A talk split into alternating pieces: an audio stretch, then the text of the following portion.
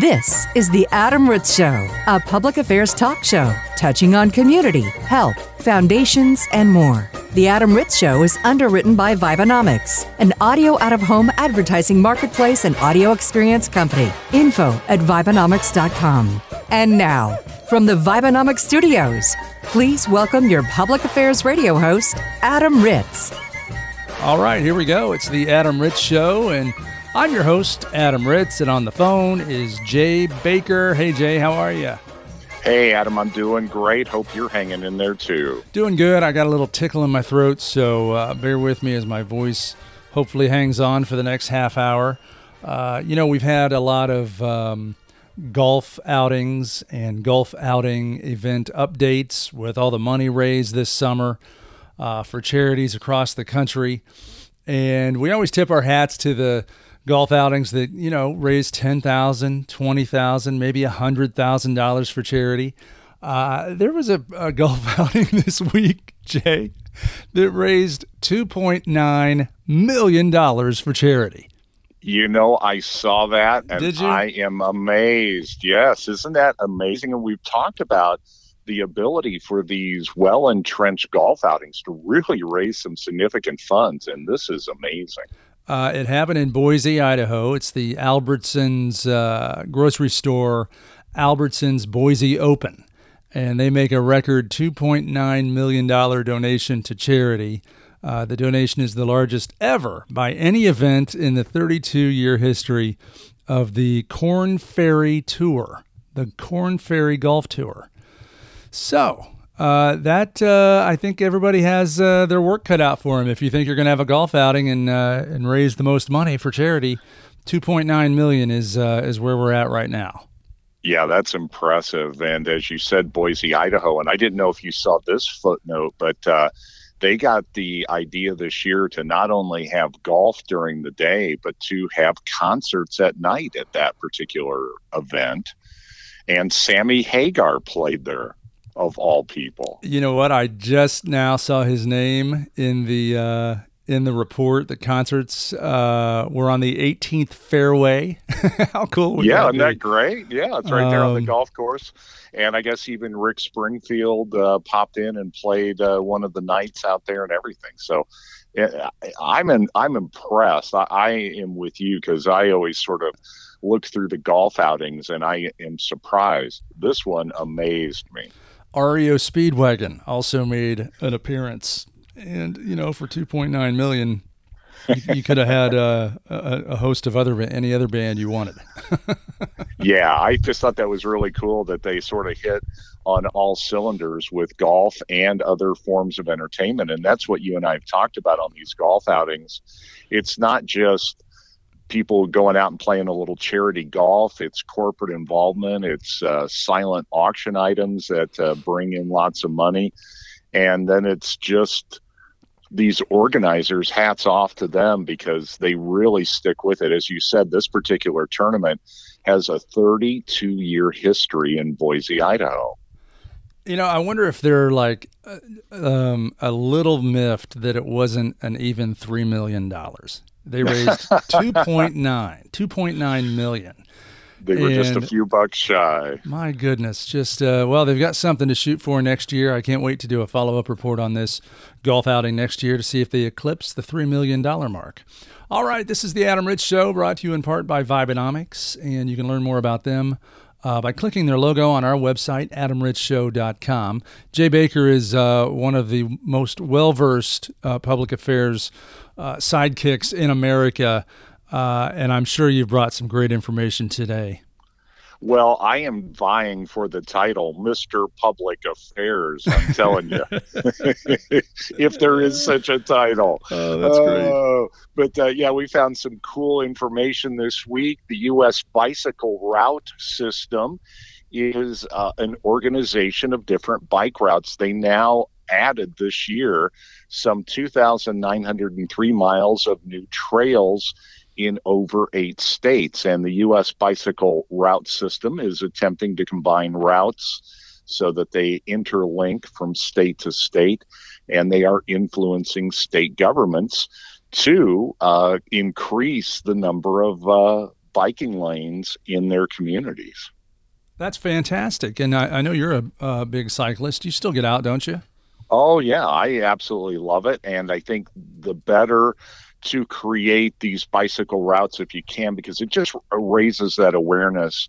Every year, tragically, we look at stories of bicycle accidents because in many cases, uh, with distracted driving and just heavy traffic in general, it's not a great environment for cyclists to be out cycling in that environment. So, anything we can do to create safe bicycle paths, I think, uh, is very beneficial. Uh, you and I are recording this show not too far away from a very big urban bikeway path that uh, it's taken a while to construct, you know, but uh, there is a huge want and need for it. Now, every once in a while within communities, you know, there will be that individual or two. And I understand, you know, you own private property.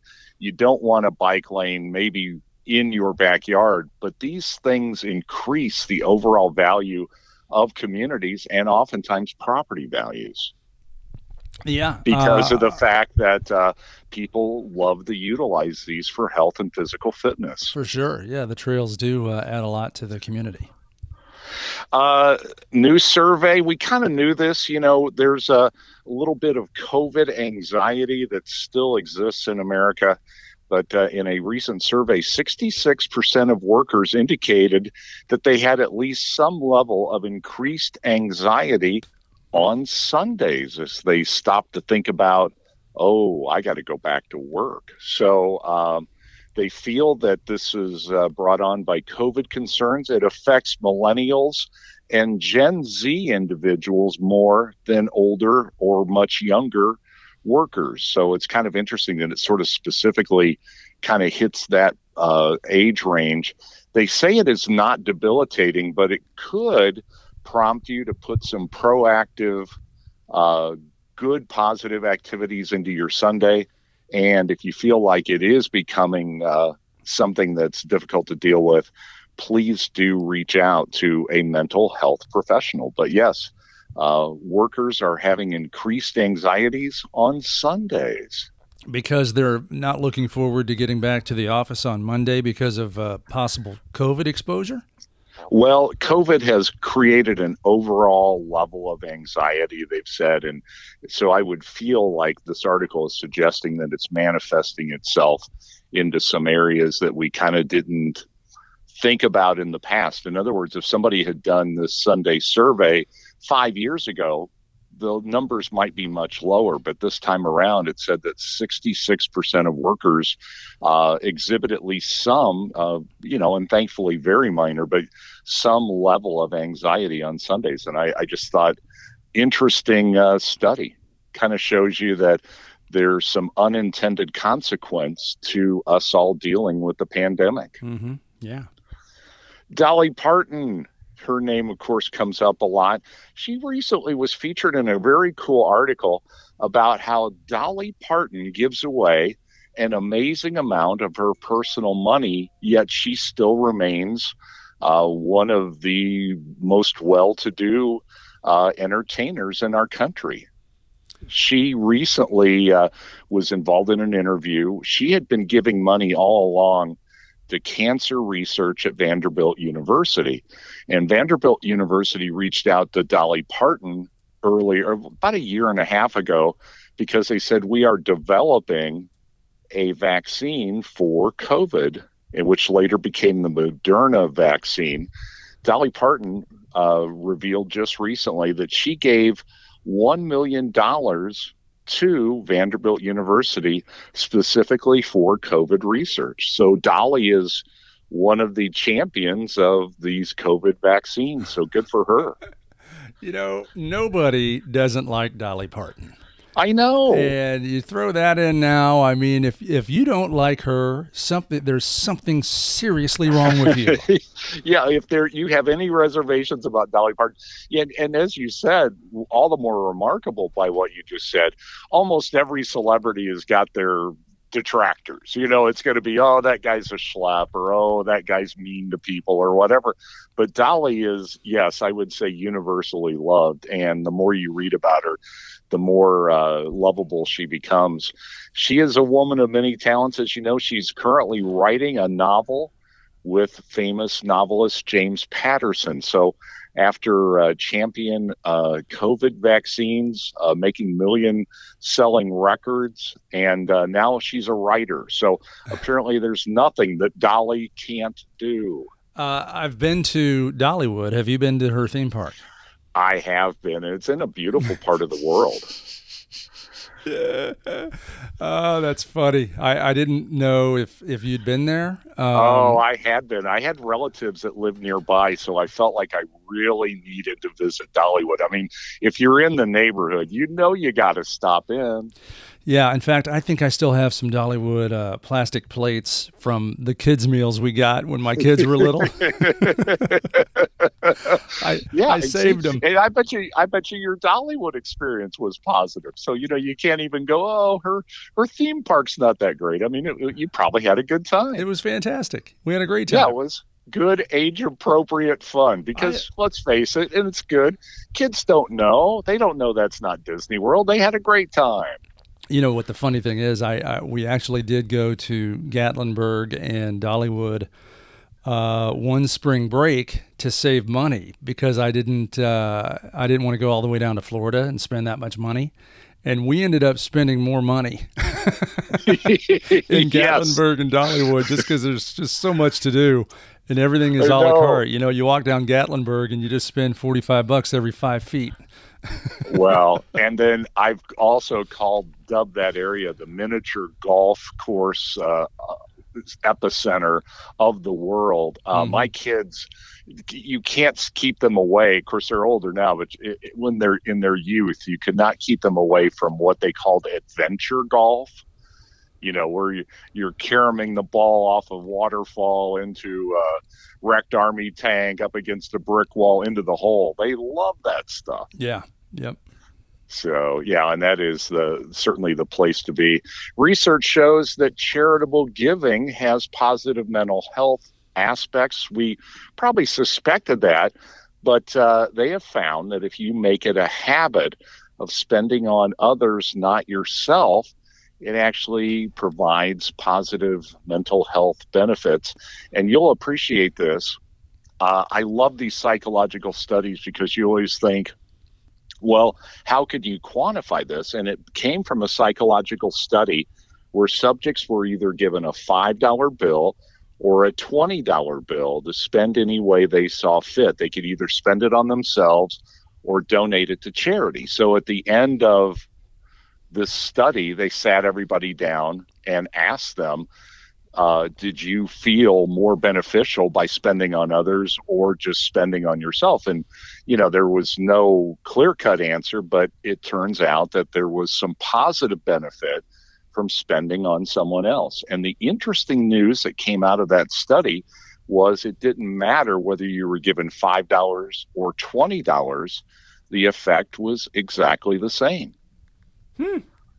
So, right. just the simple act of giving is beneficial to you mentally. And they say if you make it a habit, so something you might want to give a try to. And, you know, giving away something as small as $5 will probably help.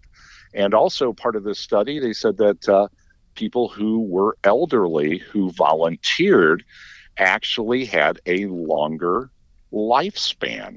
So, really? specifically, it affects uh, not only your well being, but potentially your lifespan if you volunteer. I'll be darned. I uh, yeah. I'm gonna have so to, cool study.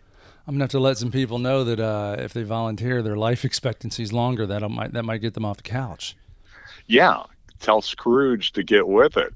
uh, hey, this is uh, interesting to note. Uh, a recall of Hostess hamburger and hot dog hot dog buns is being uh, done voluntarily by Hostess bakeries. It only affects the Hostess soft white hamburger buns and soft white hot dog buns.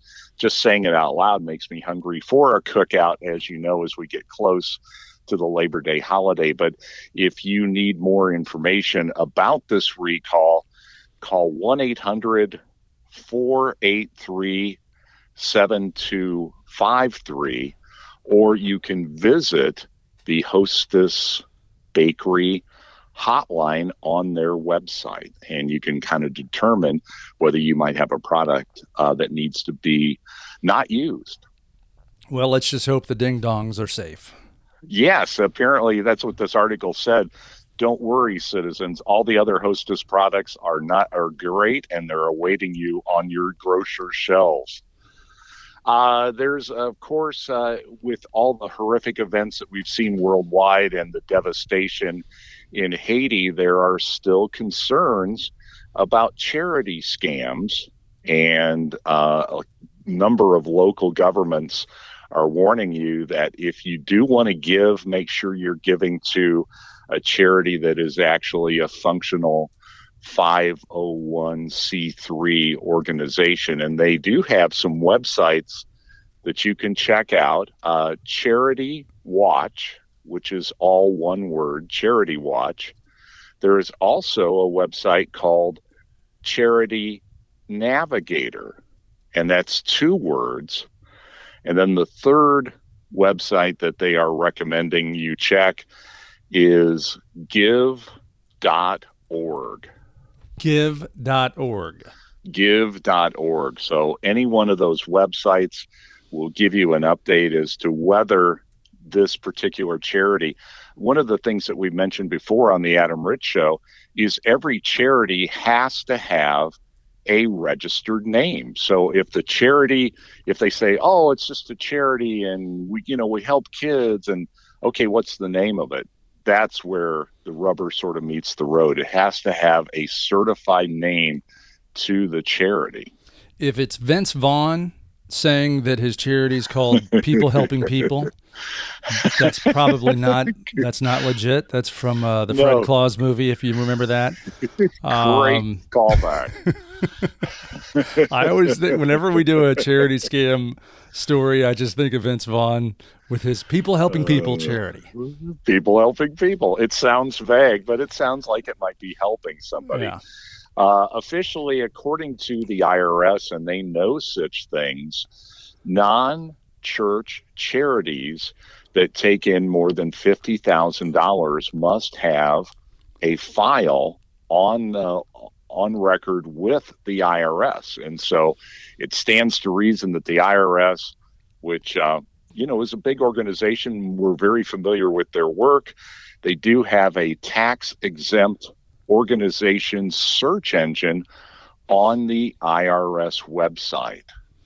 All right. So you can actually search out the name of your charity that you are thinking of giving to, because once again, if you're going to give, and that's great, you want to give to an organization that is actually helping somebody. One of the things they kind of pointed out in this article was that you have to be a little bit concerned with crowdfunding, which is a more casual approach to uh, raising money for charitable causes. And while crowdfunding can be very effective and be helpful, you do want to make sure that it's going to somebody who really is helping. Mm-hmm. So, and I think we've all heard of some crowdfunding experiences that have been negative. So, it doesn't mean that crowdfunding itself is negative.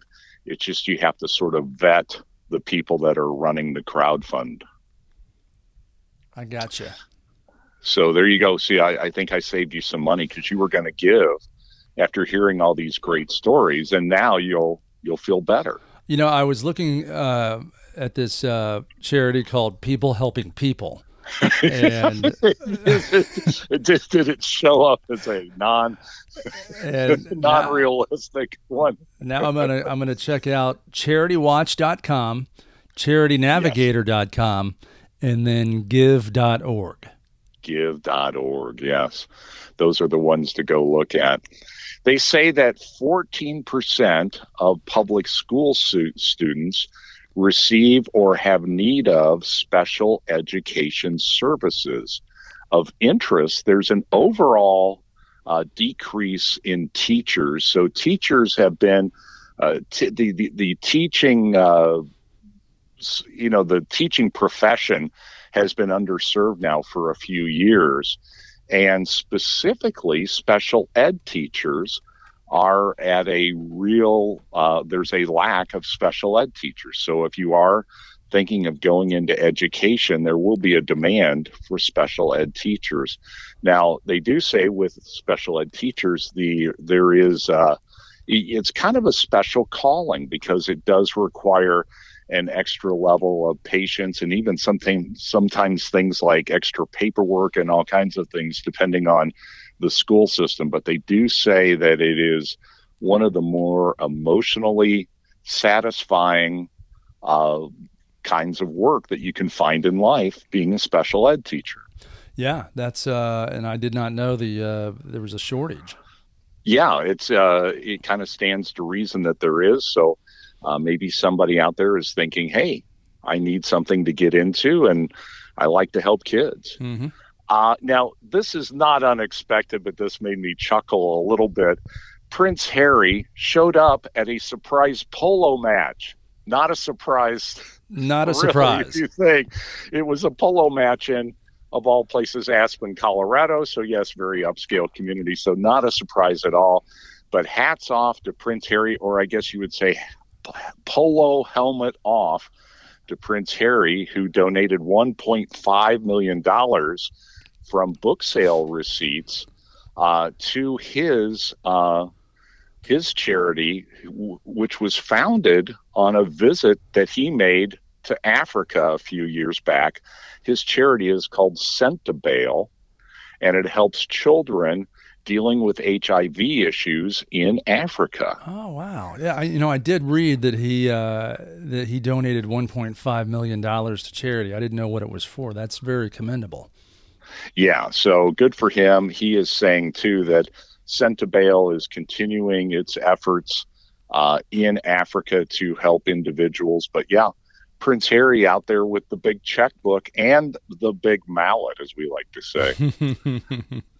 now you'll appreciate this because you and I, we have a keen appreciation. We we feel that, of course, everything in moderation, but we have an appreciation for certain fast food chains. We've worked with a gentleman who is unabashedly uh, an, a huge advocate for Taco Bell. In fact, yes. maybe Taco Bell's biggest uh, might be the, their biggest patron ever. I mean, not physically in size, but certainly in his uh, appreciation for the bell. Yeah, I, like I don't. I need to ask him what his uh, record is in a week. I think he's he's been known to go have breakfast and lunch at Taco sure. Bell five days a week. I uh, had lunch with him this week and reminded him of the story that we did. And he said he was a little concerned when he heard that there was some potentially, because of supply chain issues, that some Taco Bells may have their favorite menu items in limited supply. Now, apparently, most of that's cleared up. But uh, that was a great deal of concern to him uh, because what happens if his favorite Taco Bell item is not there when he pulls up? Now, are you doing the the Taco Bell drive-through story? Uh, well, no, there was a, a, story that we had a couple weeks ago. Remember, where there have been some supply chain mm-hmm. problems, mm-hmm. um, and they're caused by a variety of things. Not the least of which, and this is kind of an odd effect, uh, lack of shipping containers on docks in the United States. But no, this was just that Taco Bell was having some local outages uh, and and part of it, you, you remember, you remarked, and you're absolutely accurate. Their menu doesn't have a lot of ingredients to it. There's about seven or eight major things that Taco Bell has, and it's in almost every one of their dishes. Mm-hmm. So yeah, it was just a situation where you know, maybe at one restaurant there might be a shortage of, you know, ground beef or there might be a shortage of tortilla shells or whatever. And so that's, but apparently a lot of that's sorted out. So I think we can all rest easy. Well, I saw uh, a story this week about Taco Bell uh, doing some tests on their drive through. Uh, oh, okay. Did you see that story? I did not. I know they're trying a couple of different things now. So tell me about the Taco Bell drive-through. Well, they're they're uh, I think they're looking at um, trying this theory where they're going to lose their dining room, just all right. together, just forget that they even have one. And the prototype I saw was um, imagine a like a bank, uh, like the drive-through tellers, with Right. like four drive-through teller lanes that are underneath the Taco Bell. Ah. So the upstairs is where the food is prepared, and and they are just gonna make it fast and pipe it on down through those four drive-through lanes as fast as they What- can. Wouldn't there be those pneumatic tubes? Because I think a taco would fit inside one of those, wouldn't I think it's perfectly sized for a burrito. Can you imagine? You don't even need the tube if you just Please fly the burrito carrier. Yeah.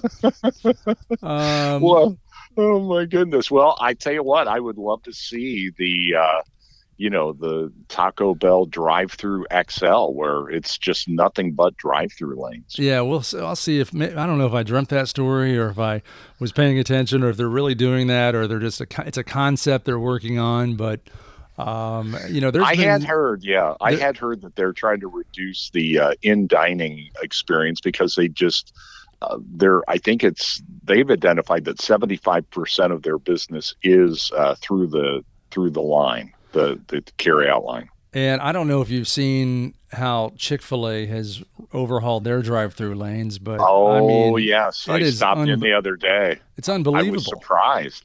Yeah, it's almost it's uh you know there's a couple of very popular car wash chains near us and they kind of direct traffic and get you signed up for services. It's very reminiscent of that. As you said, they have outdoor greeters and you go up to a big menu board and you go zipping around the restaurant. It's very interesting and as you said, it's their uh, they've responded to the fact that Chick-fil-A has become very popular. It's uh, I haven't even been recently because uh, there's the line is so long. Yes. Uh, I need to maybe head over there during an off time to uh, you know I don't need to have lunch right at twelve or twelve thirty. I might go have lunch at two just so I can get through the drive-through in twenty minutes. Yeah, people are sort of, uh, like you said, strategizing when they get to Chick fil A because it's been so successful. Uh, the Chick fil A near my house always asks me uh, what name you want for the drive through. And it's my own personal thing because I don't know anybody with this name, but I always tell them Chet. So when you get up there, they go chicken for chat. Now, wh- why wouldn't you just say Jay? I, you know, I don't know why. uh, there's no reason for it. It's not like anybody knows me. It's just that I just love to hear the young people say chat. and that's nothing malicious. See, so I'm not making them do something that would make them feel uncomfortable because they probably think this guy's name is chat. And and shame on you for for the guy behind you that is actually named Chet. And when he comes through and they and he item. says his name is Chet, they're like they roll their eyes and go, "Yeah, whatever, dude." yeah, we already gave you your food. You did? Oh no, I'll have to go through again. Poor Chet. Poor Well, at any rate, I digress myself, but uh, this is an interesting fast food drive-through story. A man landed a helicopter in the uh, province of Saskatchewan in Canada. A passenger got out of the helicopter and got to-go food from the DQ. All right. A guy lands a helicopter. Now, the uh, Royal Royal Canadian Mounted Police, and yes, they do exist as an organization, though uh, apparently they, I think they've downplayed the need for horses. But the Royal Canadian Mounted Police were not too amused. In fact, they uh, tracked down the uh, registration number for the helicopter and cited the pilot for landing a helicopter in an undesignated zone for non-emergency purposes. Mm. Now, you and I know that if you're itching to get a DQ chicken sandwich, you might be able to cite that that was emergency purposes. It could be um, absolutely very interesting flying your helicopter to the DQ drive-through. Love it, Jay. All right, I want to thank all of our listeners for joining us today.